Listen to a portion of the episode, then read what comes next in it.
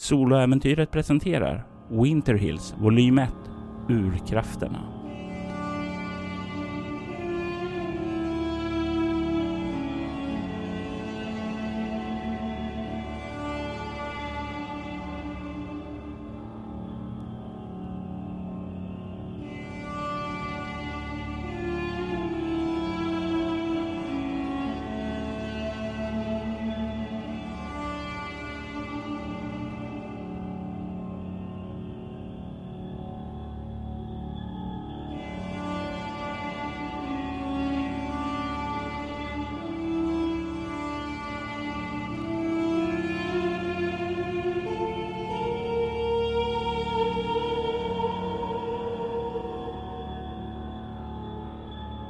Säsong 2, avsnitt 6, Flashback, sjätte delen.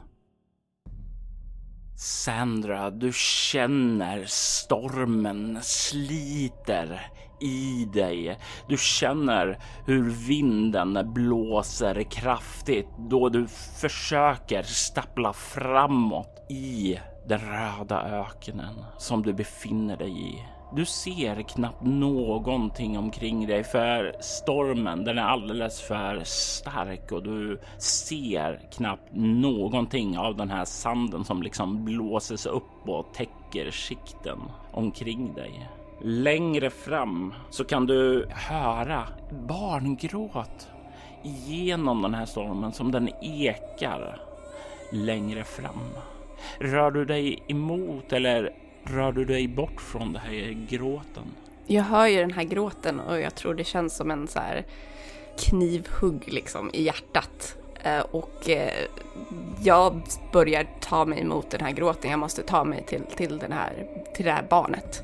Med liksom armen över ögonen för att försöka inte få sand. Eh, försöker dra mina kläder runt mig och dra mig mot det här barngråtet. Vad är det för kläder du har på dig nu när du rör dig fram genom den här öknen? Jag har ett par jeans eh, och en rätt så enkel t-shirt um, och sen en uh, kofta över som jag just nu desperat, det är en kofta utan knappar så jag försöker liksom desperat hålla fast den um, uh, runt min kropp. För även om det är öknen så är det den här liksom kalla vinden som sliter. Den sliter verkligen och du börjar nästan känner liksom de här sandkornen som blåses upp omkring dig. Det liksom letar sig in genom nästan mun, öron, näsa, genom koftan, eh, in överallt. Det spottar och liksom fräser, men det gäller att göra det diskret så man inte fyller munnen med mer av sanden där. Du börjar ana längre fram att det verkar vara någon bergsformation och det verkar vara där bortifrån gråten kommer. Den är starkare nu och det låter nästan som den, ja det är ett eko. Som om det kommer inifrån någon grotta där bortifrån. Du känner nästan som om det är en sång, en sång av en siren som lockar på dig att komma längre fram genom den här stormen. Du kan se snart att det verkar vara en skreva in i berget där och du ser det för när du börjar komma så här nära så har berget gett lite skydd ifrån stormen.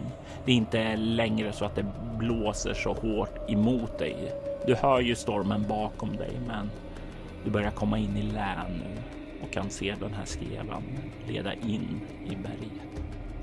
Jag slappnar av lite när jag kommer in i lä och är ute från den här vinden och börjar nu helt fokusera på att hitta mitt mål, hitta det här barnet och uh, ta mig djupare in, börja leta mig in i den här skrevan. Det verkar inte vara en naturlig gång, för du ser att det är ett trappsteg som leder nedåt där. Väldigt symmetriska, släta, definitivt gjord för en människa. Och den verkar leda, ja nästan, du skulle nog gissa även om du inte kan se det, som är ett spiralmönster nedåt här. Jag börjar ta mig er för trappan med händerna mot bergväggen eh, för balans så att jag kan gå så fort som möjligt men fortfarande vara stadig i stegen. Du tar första steget, andra steget, tredje, 100, 379. Du vandrar djupare nedåt längs den här trappan och den verkar leda djupt ned under marken. Ljudet av barngråten blir starkare för varje steg du tar. 573, 574, 575. Ekot av barngråten börjar nästan bli öronbedövande nu. Du känner hur den, det liksom nästan trycker över pannan för det här barngråtet.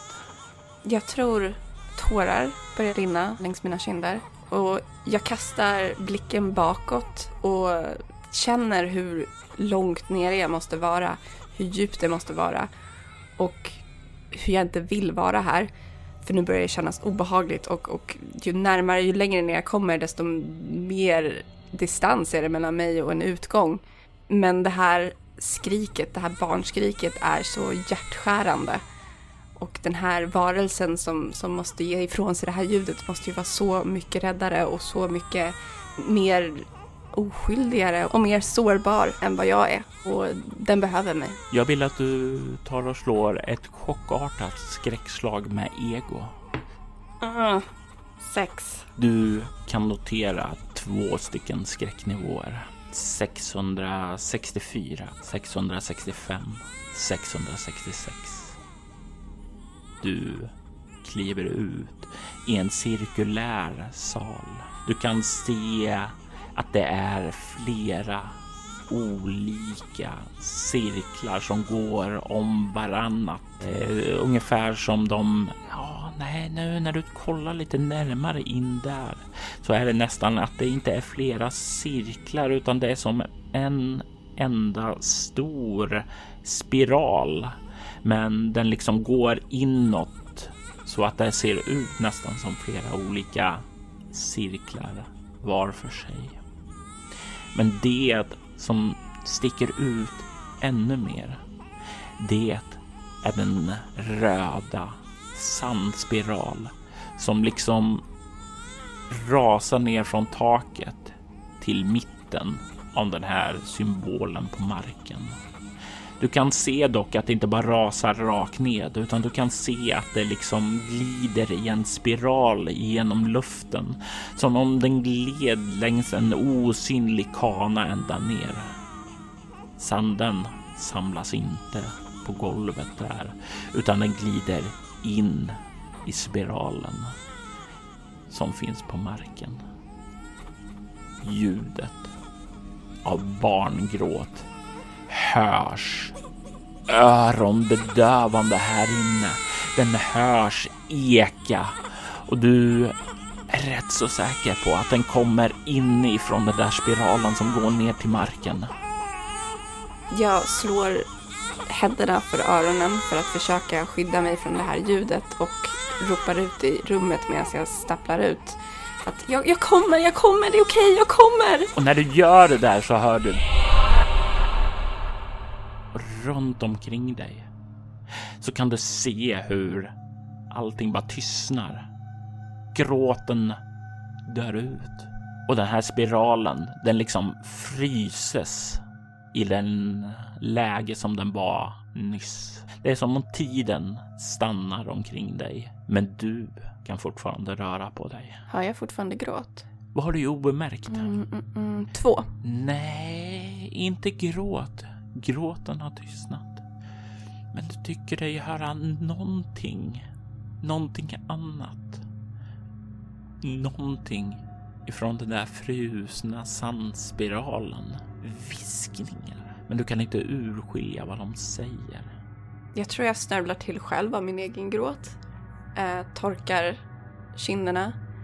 Tittar mig snabbt omkring i det här rummet men blicken går snart mot mitten av den här spiralen. Och viskningarna, jag förstår inte vad det är som händer eller var barnet tog vägen. Och jag tar nog ett steg närmare och tittar, försöker att se om det är någonting där. Du tar ett steg närmare och kommer precis i utkanten på den här symbolen som finns på golvet. Den här cirklarna som egentligen är en spiral. Du står precis utanför. Du tycker dig höra någonting, någonting inifrån viskningarna.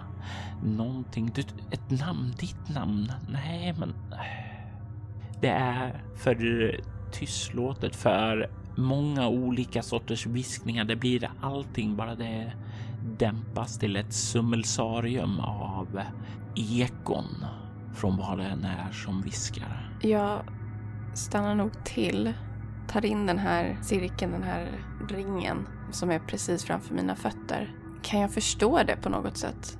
Alltså förstår jag vad det är? Du försöker dra dig till minnes och jag vill att du slår ett svårt slag med ego plus okultism. Mm. Det här är ju inte det första gången du stöter på det övernaturliga, men du är definitivt ingen expert på det här området. Det mesta du har haft att göra med det här har ju varit för att avancera din karriär inom Hearthstone and Winter. Mm. Jag får 12. Nej, du kan inte dra dig till minnes. Kanske, kanske skulle någonting här kunna vara till hjälp för dig när du pratar med dina kollegor i din sekt som du är med i inom Hearthstone och Winter. Sömnvandrarna. Kanske de kan ge dig några ledtrådar, men du kan inte dra dig till minnes några detaljer här som känns bekanta. Motvilligt så tror jag att jag tar ett steg närmare så jag sätter en fot precis liksom på den här cirkellinjen och tvekar där ett tag bara för att känna om, om det känns eller om någonting händer eller bara känna efter eh, innan jag går in i den här ringen. Och i samma ögonblick som du tar steget in i ringen så ser du hur allting kommer i liv igen. Du kan se hur spiralen börjar att komma igång igen, men du ser att den inte längre är på väg ner. Du ser hur den vrider sitt flöde och verkar flöda rätt emot dig. Jag vill veta vad du gör. Um, Tre, shit, uh, två, ett. Försöker att kasta mig undan. Du kan slå ett kropp plus obemärkt, ett svårt slag här. Eh, du får plus ett på slaget. Sex, jag slog en etta. Oh, du känner att du kastar dig, men du är ju kanske inte den mest eh, fysisk eh, reaktionssnabba personen. Du kastar dig undan, men du känner hur den här sanden, den liksom letar sig in genom dina kläder. Den letar sig upp genom byxbenen. Den letar sig in genom tröjärmarna. Den letar sig in genom den öppna koftan in emot ditt nakna hud och du känner hur den glider in genom dig, genom varje por på din hud och sen blir allting stilla. Jag tror hon har fallit, jag har fallit ner på golvet eh, under den här processen och eh, ligger stilla ett tag som att jag väntar på att någonting mer ska hända, någonting ytterligare innan jag försiktigt rör mig och drar mig uppåt och kollar på min egen hud, kollar på min hand. Du kan se att allting ser ut att vara normalt. Att allting ja, nej men det verkar vara som precis som förut. Sedan så känner du det. Ett illamående, ett kraftigt illamående och du känner dig sjuk. Som om du vill spy, som om du mår fruktansvärt, fruktansvärt dåligt. Kan jag bara kräkas, alltså dra mig över kanten på den här cirkeln och spy? Det kan du definitivt göra. Du kommer ned på knä där och böjer dig framåt och låter kroppen reagera på impulserna att spy. Du ser att det inte kommer ut några spyor, men du känner hur den fortsätter att vilja kräkas. Du känner hela kroppen gör de här mag... Reflexerna liksom trycker upp innehållet. Och sen så kommer det. Sen så spyr du och du ser hur du börjar spy ut den röda sanden som är inom dig. Du kräks ut den här rödsanden och du känner att det, det verkar ta slut. Efter någon minut av kämpande att få ur dig det här och du känner dig lite bättre. Jag reser mig upp igen, eh, drar undan håret ur, ur ansiktet och andas. Du hör barngråten igen. Jag kollar mig omkring, försöker höra var den kommer ifrån.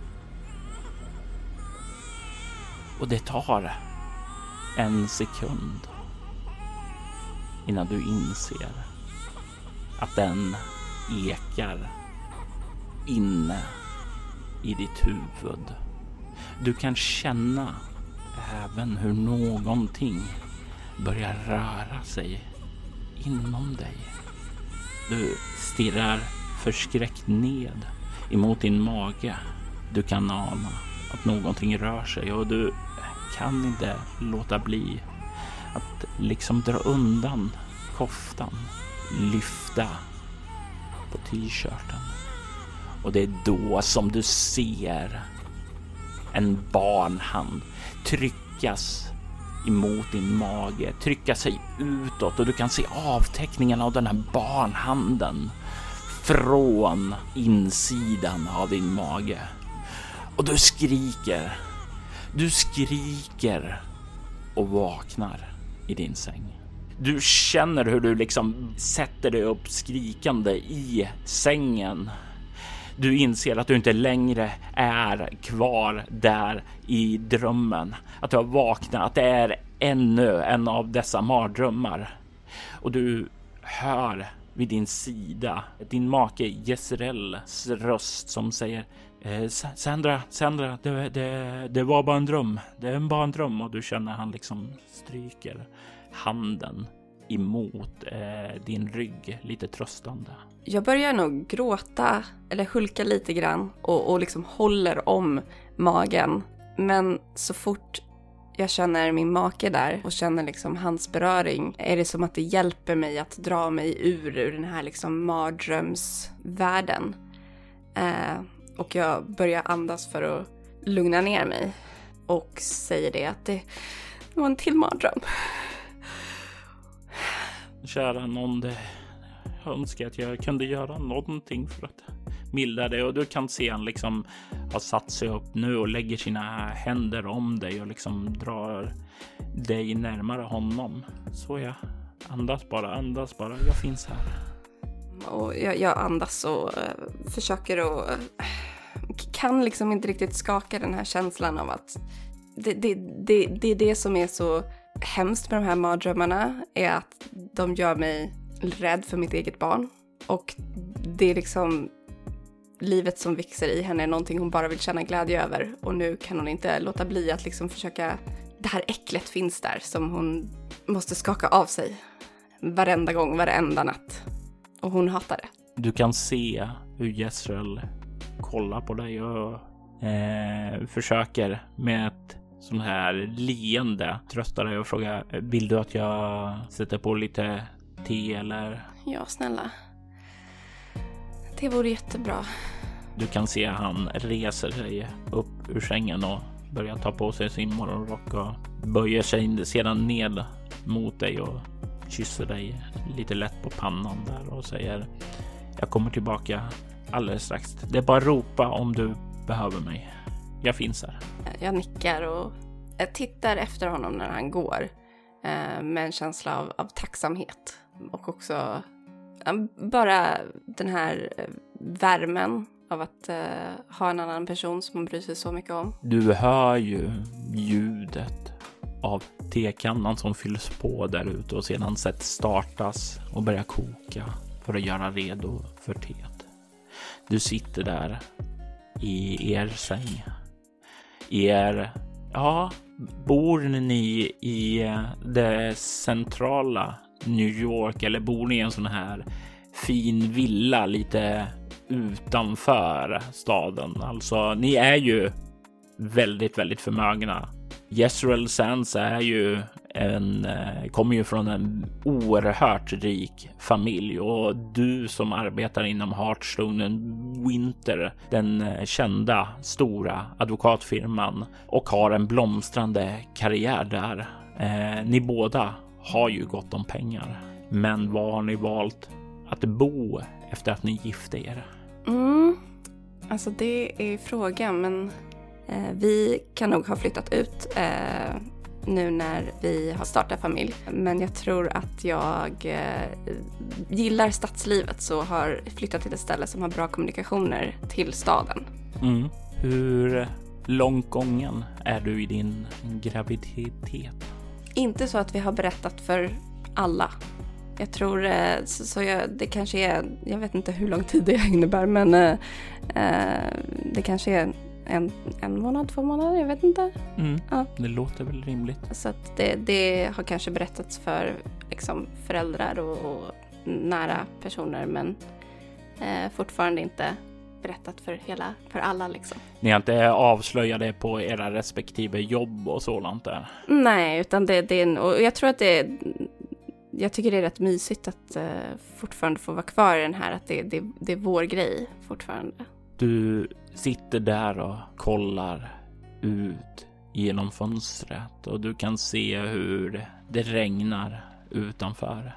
Regndroppar slår lite lätt mot fönstret och sakta, sakta börjar liksom hjärtat att lugna ned sig. Och du kan se hur Jezreel kommer in med en bricka med en rykande kopp te på sig, både åt dig och åt honom själv. Han ler och sätter ner brickan framför dig och sedan så slår han sig ned bredvid dig. Eh, jag kryper upp lite så jag sitter ordentligt i sängen, eh, kanske korsar benen. Eh, vill inte riktigt ligga ner efter, det, det känns fortfarande som att mardrömmen är precis där om, om jag bara lägger mig ner. Vilket inte är logiskt, men det känns så. Eh, så jag, jag drar mig upp lite i sängen och känner att eh, jag behöver sitta eh, och eh, ta den här koppen. Och lägger på minnet att jag har tagit en kopp te idag så jag ska räkna hur många koppar så jag inte får i mig för mycket koffein. Och din make slår ju ner sig bredvid dig. Och det är ju naturligt för dig att sätta dig upp så du inte somnar igen. Du är ju trots allt en oneironaut. Kanske inte en erfaren sådan, men du har tagit din första stapplande steg in i drömvärldarna som finns där ute. Och en av de gåvor som man brukar säga att oneironauterna har är att de nästan kan somna stående. Och du har aldrig sedan du lärde dig den här konsten haft problem varken med att somna eller att komma ihåg drömmarna. Men på sistone när de här mardrömmarna har börjat välla över dig så har det börjat bli jobbigare, börjat frukta att somna. Och du har faktiskt haft problem med att dra dig till minne vad du har drömt om sedan tidigare. Mm. Faktum är att jag tänker låta dig slå ett ego plus oneiromanti nu, här när du sitter och sakta lugnar ner dig vid din makes trygga famn och dricker te.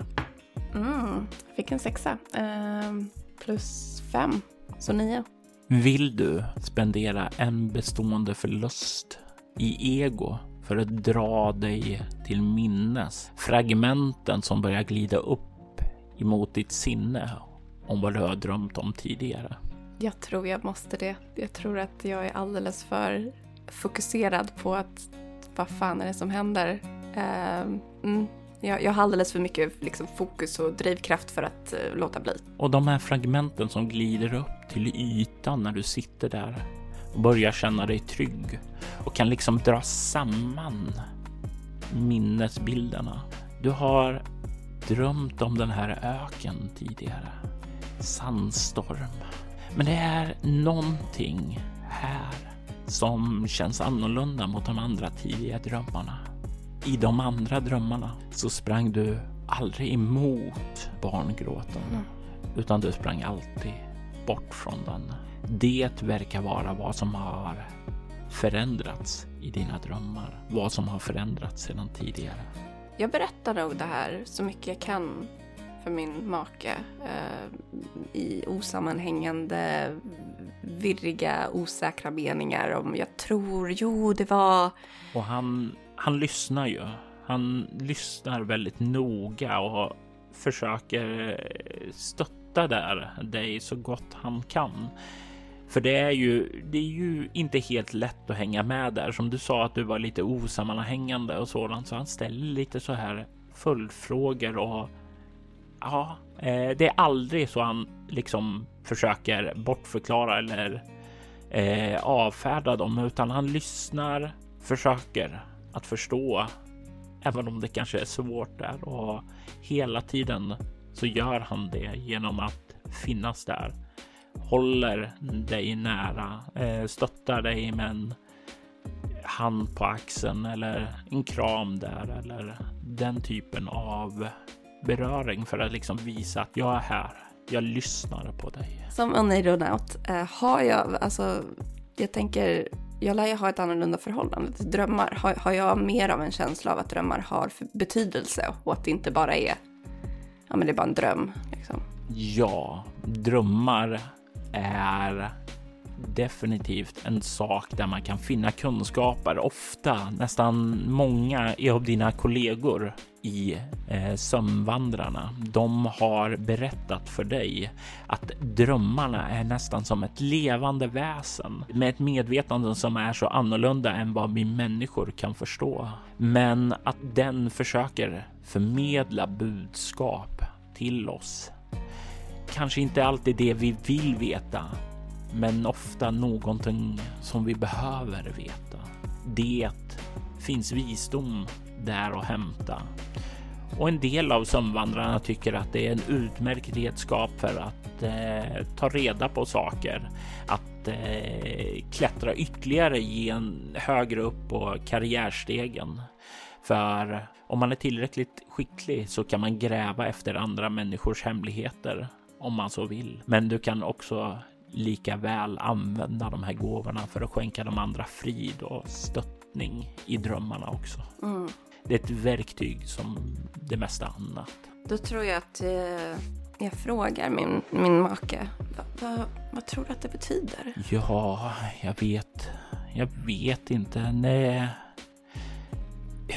Ja, de, men, men de började ju i alla fall när du fick eh, beskedet om graviditeten kanske. Eh, kanske är det någon oro för vad som komma skall. Det är ju en ganska stor livsförändring för oss båda.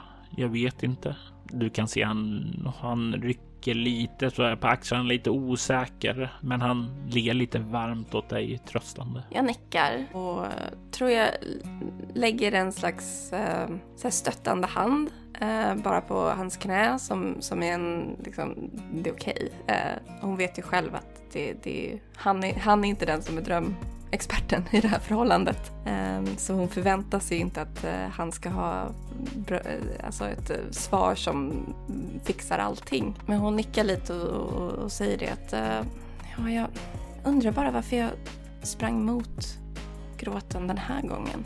Du kan se att han lägger huvudet lite på sned och sedan så ler han emot dig och säger av alla personer som jag känner så är du Sandra en av de mest drivna. Jag gissar på att kanske tidigare drömmar så har du varit rädd för någonting och det är väl fullt naturligt att man är rädd för någonting nytt. Men det finns ingenting som jag tror kan skrämma dig för evigt. Du, du är en så stark person. En person som vänder sig emot alla prövningar, som kämpar emot för att övervinna dem. Jag tror bara att det, den här gången så lyste ditt sanna jag igenom. Jag ler nog bara och har lite svårt att, att veta vad jag ska säga till det. Så jag, jag ler och kollar ömt och uppskattande eh, på, på min make. Och han böjer sig fram emot dig och ger dig en kram och ler.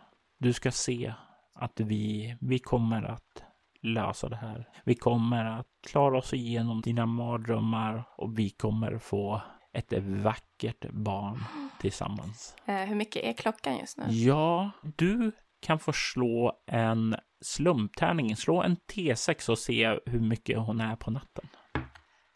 Två. Hon är 2 och 16. Så ganska mitt i natten. Så ingen idé att gå upp alltså. Eh, då tror jag att eh, jag ler nu igen, men nu nästan lite, lite lurigt. Eh, och säger det att kan, inte, kan inte du berätta en saga för mig? Uh, och det är liksom det här retsamma för att de vet ju att det är hon som har den här berättarrösten i förhållandet. Um, och jag, jag, tänker mig att det är någonting hon ber honom göra för att liksom glömma de här mardrömmarna. Och hon bryr sig inte om att han kanske inte har världens bästa berättarröst. Och han ler mot dig och säger ja, jag kan väl försöka i alla fall här. Låt oss sätta oss till rätta så ska jag berätta den saga som min farmor berättade för mig när jag var liten. Mm. Åh, oh, perfekt. och han sätter sig där och börjar berätta det här. Och det, det fyller dig med värme. Det gör ju att det känns bättre. Och du märker inte riktigt hur tiden går. Allting bara flyter in i den vackra saga som han berättar. Och du får tillbaka en skräcknivå av den. För berättelser och sagor är en stor källa till att må bättre, att få saker som är hemska att glömmas bort, åtminstone för en stund, åtminstone länge nog för att kunna andas en liten, liten stund till. Dagsljuset kommer till slut och en ny dag börjar komma hit. Fick du någon mer sömn under natten eller satt ni ända fram till morgonljuset där och berättade sagor för varandra? Jag tror att jag motvilligt liksom försvann in, men på sånt där sätt att jag inte ens själv förstod det, utan helt plötsligt så vaknade jag förvirrat och det kändes som att jag stängde mina ögon för en sekund sedan, men helt plötsligt är det ljust. Och du känner doften av frukost bortifrån köket. Jag tror jag tar mig tid och sträcka mig i sängen och njuta av att inte vakna i ett gallskrik utan bara vakna i mitt sovrum som eh, morgonljust Eh, eller vårt sovrum, sovrummet jag delar med, med min make. Och eh, veta att eh, det är bra, jag kan ta min tid. Jag kan, jag kan slappna av, jag kan sträcka ut mig och känna hur varm sängen är innan det är riktigt dags att gå upp. Av regnet som föll igår natt så verkar det nu inte finnas några spår kvar av det. Solen lyser gott och Doften letar sig in här. Det är en fantastisk ny dag och spåren av de hemska mardrömmarna är nu borta.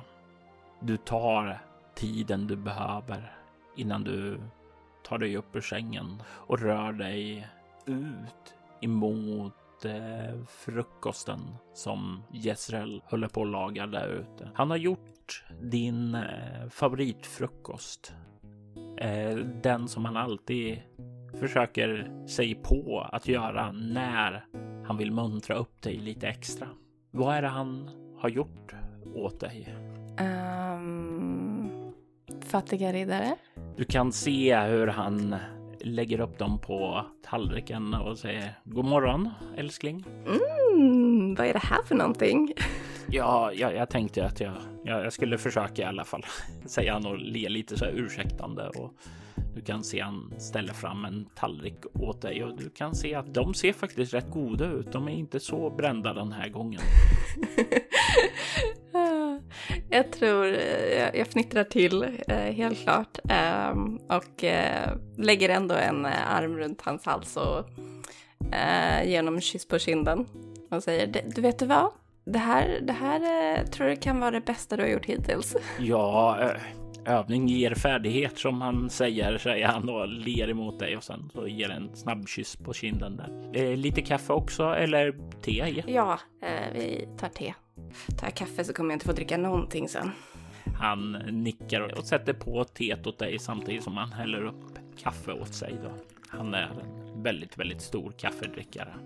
Snart så kommer han ut med din eh, tekopp och sätter ner den vid din sida av bordet och slår sig ned på andra sidan och kollar lite mot dig och säger ehm, det jag, jag som du vet eh, ikväll så är det ju den här eh, tillställningen där ute eh, på gården med mitt jobb eh, och du drar ju till minnes det. Det är ju, det är ju en, ja det är så här, jag tänkte definitivt så här jobbmässa. Det kommer massa inflytelserika klienter och kunder och sådant också dit och minglar och du drar dig till minnes att han skulle få någon form av utnämning för hans prestationer på hans arbete.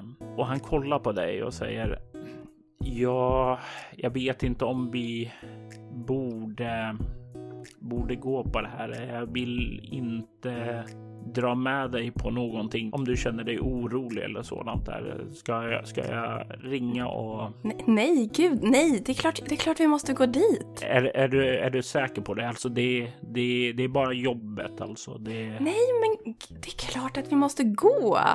Nej, skojar du? Jag, jag är jätteexalterad. Det här kommer bli så kul. Det, det är inga problem, oroa dig inte.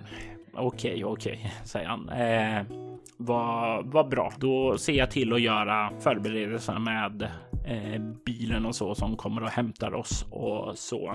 Har eh, just ja, jag skickade jag våra kläder till kemtvätten och du kan se han plötsligt får en så här orolig tanke och den här lilla oros ögonbrynet liksom kommer upp och hans rynkor där och det du känner ju igen det när han blir så här lite orolig om han har glömt någonting. Kolla om du har skickat det. Annars så går jag och kollar om vi har något annat som backup. Okej? Okay? Ja, eh, du kan se han liksom tar en sipp kaffe och nickar där och sen så reser han sig upp och sen så skyndar han sig ut för att kolla där. Eh, kan se att ja, han är lite så här bedårande tafatt när han skyndar iväg så där. Eh, det märks att han är nervös inför den här tillställningen. Mm. Men jag tror att jag försöker att bara hjälpa till så mycket genom att eh, se till att vi har en bra backup och se till att, eh, ja, helt eh, aktivt i aktion liksom backa upp allting. Eh, för nu så tror jag att det, vi låter honom kolla. Jag tänker mig att du kan få slå en slumtärning om han har faktiskt kommit ihåg det här eller ej. På ett jämnt slag så kommer han att ha glömt bort att skicka kläderna på kentvätten. Ja, det har han. Och han kommer ut här med en väldigt så här skuldfylld blick. Bara, ehm, Sandra, vet du vad? Um, du, alltså jag Ja, och sen så kliar han sig i bakhuvudet så här väldigt eh, sk skamset. Jag skrattar till eh, och säger det att okej, okay, vi går och kollar vad vi har hemma. Det, tack, tack och för, för, förlåt alltså. Det, det, har varit mycket på jobbet och. Nej, det, det är inga problem. Det är inga problem. Och ni kliver iväg för att kolla och du, du har ju en ganska stor garderob och det har ju han också. Det är ju ni rör ju er i fina cirklar och det finns ju gott om valmöjligheter här. Och så det är ju definitivt inga problem att hitta någonting alternativ. Han eh, ursäktar sig efter frukosten för att han eh, ska gå och göra i ordning eh, förberedelserna med eh, skjuts och sådant, men även för att han behöver ta några jobbsamtal på sitt hemkontor där. Mm. Och du blir, ja, du blir lämnad själv. Och om du vill göra någonting särskilt nu under dagen innan det är dags att bege sig ut till den avlägsna herrgården där värdparet Trevor och Allison Willis bor så är tiden nu att göra det. Jag tror att jag kommer Försöker kanske skriva ner vad som hände under natten till bästa förmåga. Eh, jag kanske till och med har någon slags drömdagbok som jag införskaffat sedan mardrömmarna började för att få någon slags kontroll över det. Det låter väldigt, väldigt rimligt att du har och du sätter dig och börjar skriva ner det där. Jag tänker mig att du kan få slå ett ego plus lingvistik plus oneiromanti för att se hur pass väl du får ner alla detaljer. Ja, det var... Jag har bra poäng i det. 13. Eh, du skriver och skriver och du får en känsla av att ja, det här marginella lyckande gör ju att du minns allt det där som du skriver. Men frågan är om du vill lägga en bestående förlust i, om du vill ta en bestående förlust i ego för att dra dig till minnes en sak från drömmen som du inte spelade igenom tidigare. Mm. Oh, gud, gud vad svårt för att alltså jag har ju redan tagit ett bestående men alltså Du, det har jag glömt att säga åt dig. Du har fått tillbaka den bestående förlusten när du sov och vilade. Ah, okej. Okay. Ja, men awesome. Då, då, då tror jag att uh, jag, jag, måste, jag måste ta en igen. Eh, så att jag, jag tar definitivt en, en, en ny förlust i ego. Och det är när du sitter och skriver att det är någon detalj, någon detalj som undslipper dig. Du sluter ögonen och fokuserar och där, en liten ögonblick, så befinner du dig tillbaka till den här salen. För du står vid det här mönstret. Du hör den här viskningarna inifrån spiralen. Och du kan nu urskilja orden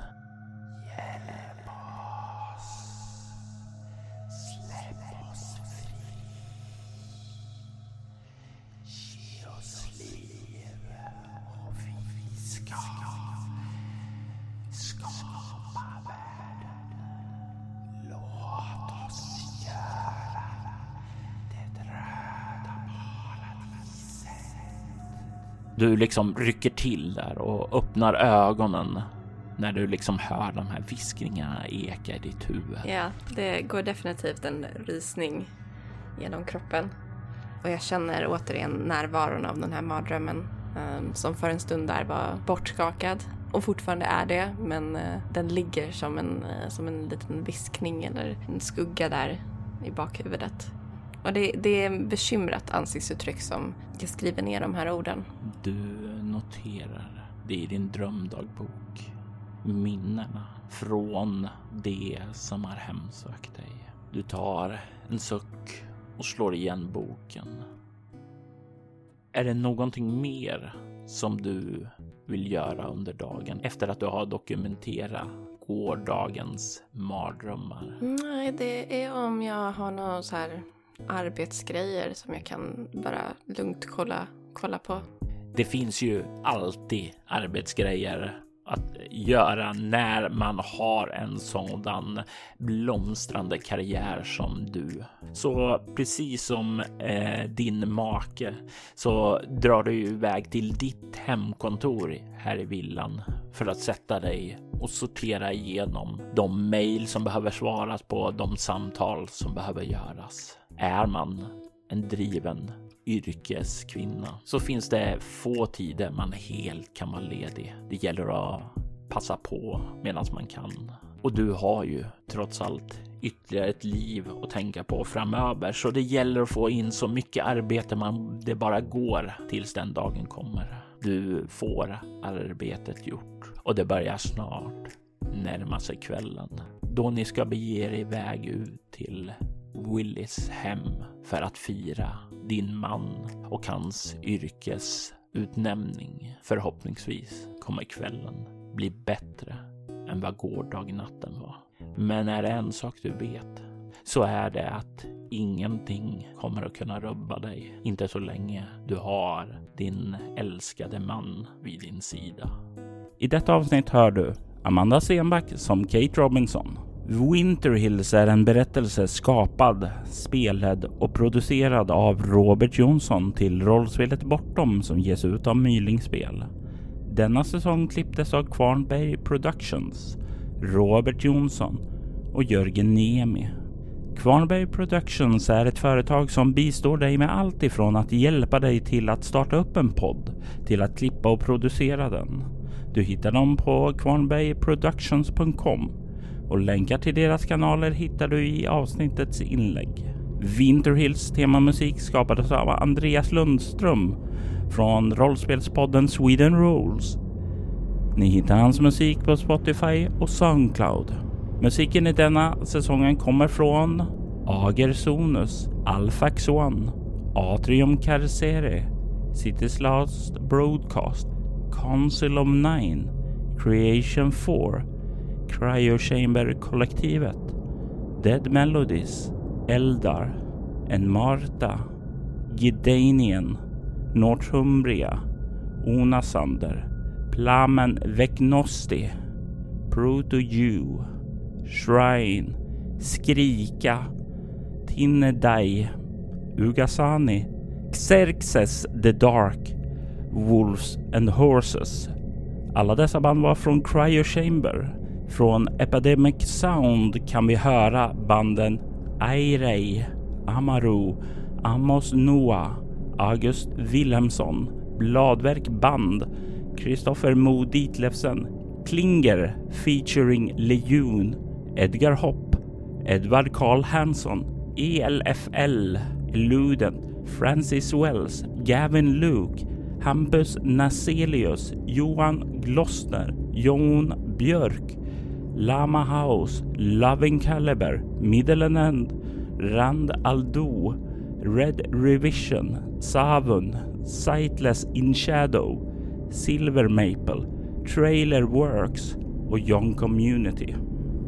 Övriga artister som medverkar i säsongen är Adrian von Ziegler, Andreas Lundström, Derek and Brandon Fichter, Is Jammy Jams, John Lahtinen, Kevin McLeod, Nicholas Heidless, Ryan Beats, Tabletop Audio, Vlogson samt Copyright Free musik. Den sångslinga som kan höras i samband med Sjöhäxan är en ljudeffekt hämtad från Free Sound skapad av användaren Timber. Länkar till skivbolag och artister hittar du i avsnittets inlägg. Soloäventyr är en actual play podcast där vi spelar rollspelaren Bortom och Leviathan. Ni kan komma i kontakt med oss på Instagram och Twitter som @spelabortom på Facebook samt på bortom.nu. Vill ni ha liknande poddar som denna kan ni spana in våra spin-off-poddar Altor Schwider och Valerie Chronicles. I den förstnämnda spelar vi det klassiska rollspelet Drakar och Demoner i världen Altor medan vi i det andra spelar Vampire the Masquerade med inslag av de andra rollspelen i World of Darkness. Ni är välkomna att lämna recensioner om podden på både Facebook och era poddappar. Det uppskattas djupt av oss och kan leda till extra belöningar för er. Vill du stödja Roberts fortsatta kreativa skapande kan du göra det på patreon.com snedstreck Robert Jonsson. De som backar får tillgång till material i form av extra poddar och statusuppdateringar. Mitt namn är Robert Jonsson. Tack för att du lyssnar. Vi vill ta tillfället i akt att tacka, hylla och hedra våra Patreon-backare Ty Nilsson, Daniel Pettersson, Daniel Lantz och Morgan Kullberg. Ert stöd är djupt uppskattat.